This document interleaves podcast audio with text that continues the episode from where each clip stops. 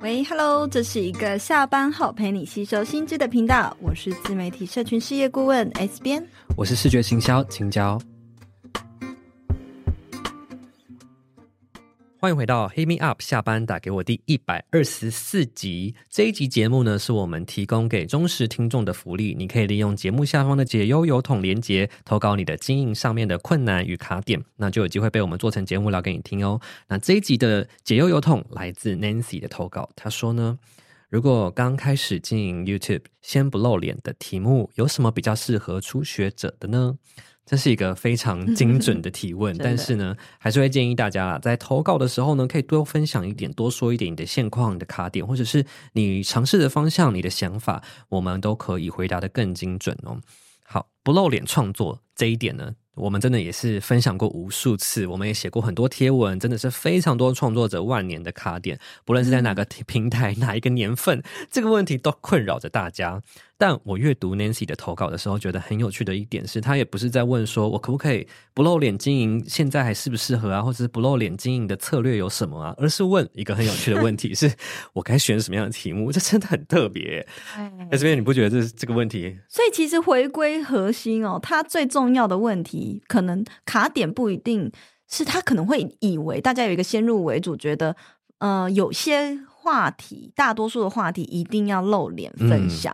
其实我觉得这是一个很错误、很错误的那个偏见。对对，所以实际上呢，其实这两者之间是没有绝对关系，也互相不冲突。那我们今天会跟大家分享更多。对，其实最重要的重点，其实就是应该要先找到自己的利基市场。没错，其实他的问题又回到利基市场上了。对啊，只是他的先决条件是 YouTube 平台，然后不露脸这两个条件嘛。嗯、那上一集的解忧油桶呢，也是我们也是在关于利基市场上面去做讨论，是那个热门话题跟冷门的话题嘛。所以如果大家有兴趣的话呢，也可以找第一百一十三集来收听。那这一集呢，我们先来回归 Nancy 的问题。我觉得它的核心的关键就是在于如何选题嘛，也就是如何找到属于自己的利基市场。嗯，我想要先重新定义一下这个问题的大方向，我觉得听众也可以比较快速的套用到自己身上。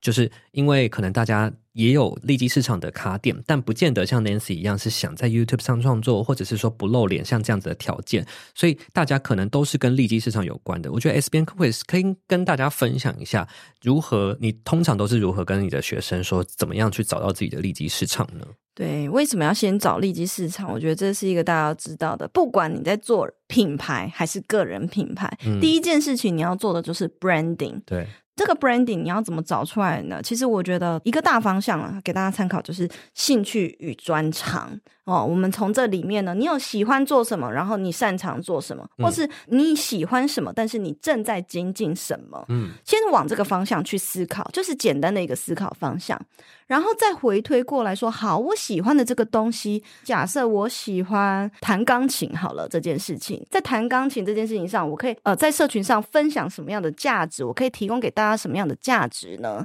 你的价值可以很多元呐，比如说。我自创曲让大家享受疗愈别人，这是一种价值。嗯，或者是你要教别人成为一个钢琴老师，这又是另外一回事。嗯，或是你想要教大家理解简单的乐理，嗯，或是你想要教大家如何成为一个自弹自唱的歌手，这又是另外一件事情。嗯，所以，光是弹钢琴，你喜欢的这个兴趣，也许它就有这么多面向的不同的价值，不同的切入点。嗯，既然有这么多切入点，那要怎么样找到适合自己的切入点呢？首先呢，就是用你最舒服的方式去去分享它。那刚刚讲了这个学生，他就是不露脸嘛，对。所以不露脸的话，在 YouTube 平台上面还是可以做。我们待会会举很多例子，对。但是有没有可能不一定要局限于 YouTube，也有可能是 Podcast 啊，也有可能是文字类型啊，也有可能是呃 IG。但是先决条件还是是你要分享什么样子的话题，先决定。而不是先决定我不露脸，我要在 YouTube，然后再想话题，这是错的。刚刚 S 边的意思就是说，根据你你的兴趣跟专长得出来的结论，你有不同的利基市场，再去选平台。对，它可能可以更适合什么样的平台，也更适合什么样的创作模式。所以最终还是要回归到利基市场优先先决定出来。没错，条件先出来的话，就会变成好像是我要去点拉面，然后我不知道吃什么拉面，但我先说我我不要。我不要葱，我不要什么肉，就是哎、欸，这个举例是很怪。对啊，好奇怪哦。好，Anyway，当做我没说。但是呢，想要跟大家分享就是利基市场的重要性。那、嗯、这位同学，我们还是回到 Nancy 的提问，他有提到说想要锁定在 YouTube 这个平台上面，我们还是可以来分享一下 YouTube 的平台的一些特性，来让大家参考说。说如果想选在 YouTube 的话，我有哪些事情要先考量进去的？那我们觉得可以分享三个 YouTube 的特性来跟大家做分享。好，第一个 YouTube 平台的特性呢，我觉得首先啦，就是上面的 TA，我讲 TA 的部分好了。好上面的观众的年龄层其实超级无敌广，甚至呢，可能呃，我有看过一个数据报告，哈，从二零二一年开始呢，其实上面就有非常多资深的观众。啊，比较年长的，甚至到六十岁以上的都有哦，嗯、所以也就代表说，有很多人的爸爸妈妈跟阿公阿妈都是可能是长时间投入在 YouTube 上的，嗯，所以也就是说，在 YouTube 频道上呢。你你能够接触到的受众的面向是非常广，年龄可以低到十三岁，年龄也可以高到六十几岁，嗯，所以你选择什么样的题材就相对重要。嗯，那再来第二点呢，就是 YouTube 这个平台，其实 YouTube 它是 Google 旗下的嘛，它吃吃一个非常重要的一个点是。它呢是 SEO 的关键，呃，关键字的搜寻引擎。嗯，所以呢，你的选题跟这件事情就会扣合在一起。嗯，比如说你就是在分享美妆，那么你美妆的关键字，大家通常都是主动搜寻去找到你的影片。比如说我可能要学怎么画眉毛，那新手画眉毛。可能他就会主动去搜寻，然后找到你，所以变成在想题材的时候，你比较需要思考的点是，大家很有可能主动搜寻什么东西呢？然后我要来分享呢？哦，对，所以就是大家可以去思考一下，它比较是吃关键字，那它的 SEO 也非常好哦，因为你可以思考，如果你假设你今天，嗯、呃，我随便讲好了，钢琴音乐，你这样搜寻的时候。其实 YouTube 的影片会先在最上面，嗯、它永远它的排列都是在最上面。嗯，所以其实经营 YouTube 有一个很好的优势，就是它是一个具备长尾效应的一个内容平台。嗯，根据你下的标题，可能会有不同的，要尝试不同的那个标题下发，可能会有一些。搜寻的流量的一些好处，这样子的意思。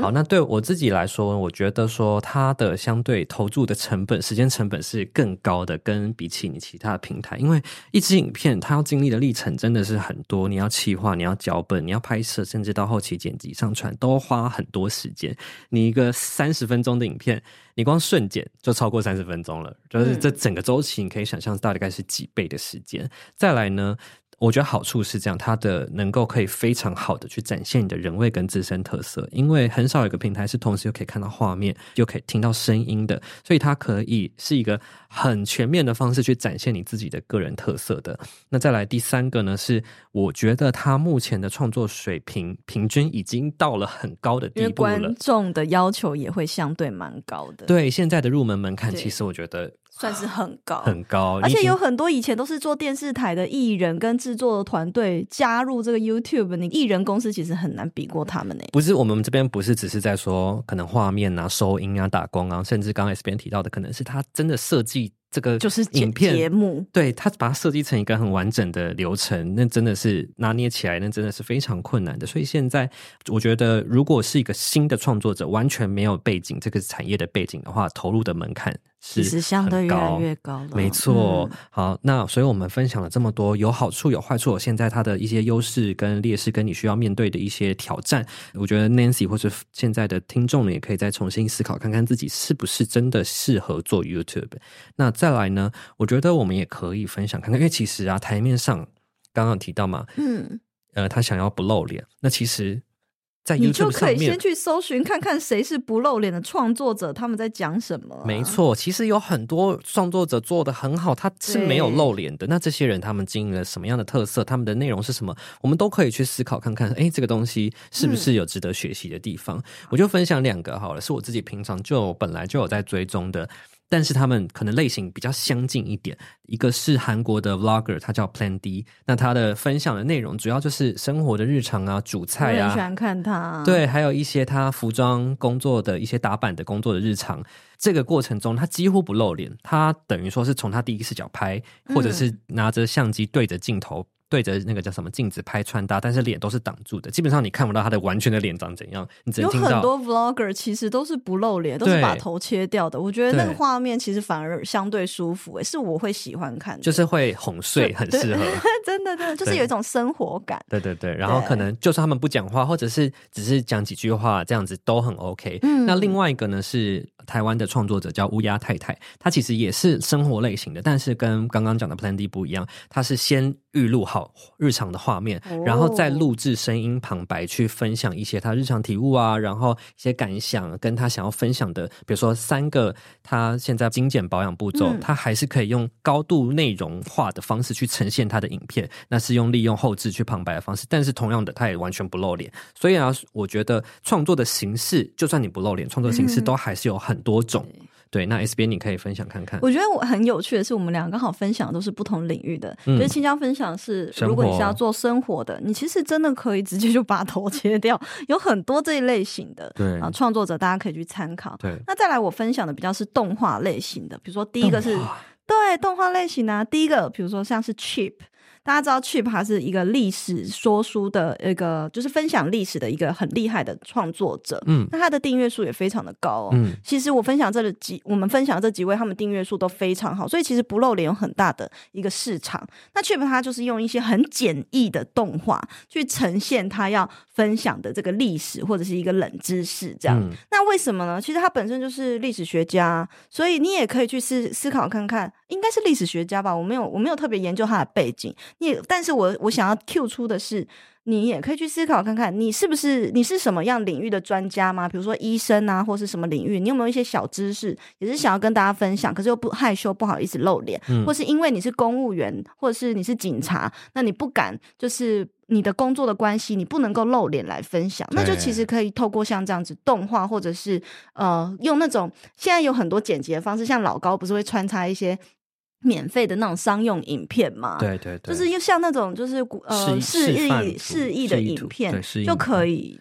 剪成一集 YouTube 啦，嗯，对。那另外一个呢，文森说书，我觉得这应该是比较多人很常被推播到他的 YouTube 频道，他的订阅也很强，然后他脚本的整个架构也相对非常非常的有逻辑，嗯，就是非常好懂，带你快速读懂一本书，也是透过像是动画的方式，所以我非常推荐 Nancy 可以花一点时间去观摩，然后找到更多不露脸的创作者，他们怎么做的，然后他们是在分享什么样的领域，而你自己是有没有什么样子相似的地方可以跟他们学习，对，所以我们也可以来帮大家总结一下好了。刚刚我们提到的这些创作者，他们到底在 YouTube 上面做对了哪些事情，是我们可以学习的？嗯，我觉得我刚刚听下来，我觉得有一个重点是可以先帮大家总结的是，YouTube 它虽然。它是影像型的创作平台，它还是很吃画面。但如果你不露脸的话，你还是你只要做到一件事情，我觉得你还是可以做得很好，就是你的画面的资讯量是丰富的。刚刚的呃 Vlogger 啊，他们是拍了很多生活上面的一些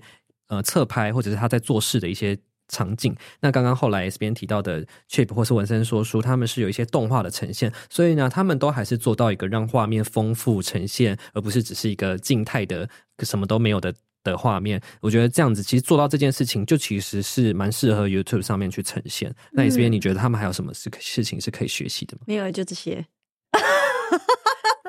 你不一定要露脸啊，重点还是是内容。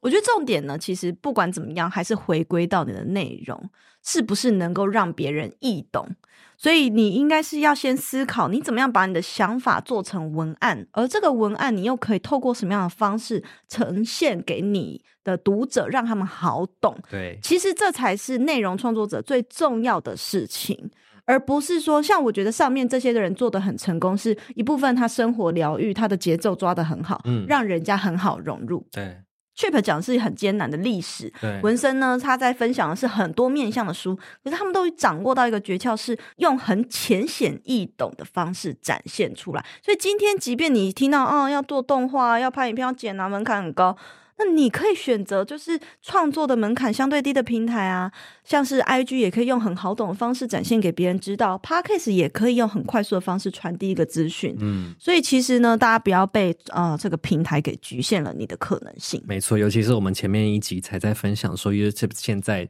的一些困境，现在 YouTuber 有一些很困难的一些地 方要突破，所以聊到这边呢、啊，我觉得。最后我们可以给 Nancy 一些建议，就是你听完这一整集，现在我觉得我们可以再重新思考一下，嗯，真正困扰你的问题是什么？其实刚刚讲这么多，其实就是跟利基市场有关嘛。其实不管怎么样，就是做一个品牌，最重要还是选择利基市场啊。重重点还是回归到你喜欢什么，你能带给大家什么样的价值。对，其次才是去考量到。哦，那这些内容跟价值，它面向的是什么样子的 TA？嗯，啊，是呃，跟你一样是年轻的小女孩呢，还是一样他们是新手妈妈呢，还是他们是什么样子的人？然后我们再去思考到，那我要用什么样的方式创作，把这些呢，呃，因素跟条件先以你为主，再回到受众身上，然后去综合找到一个最舒服的平台作为你的主战场。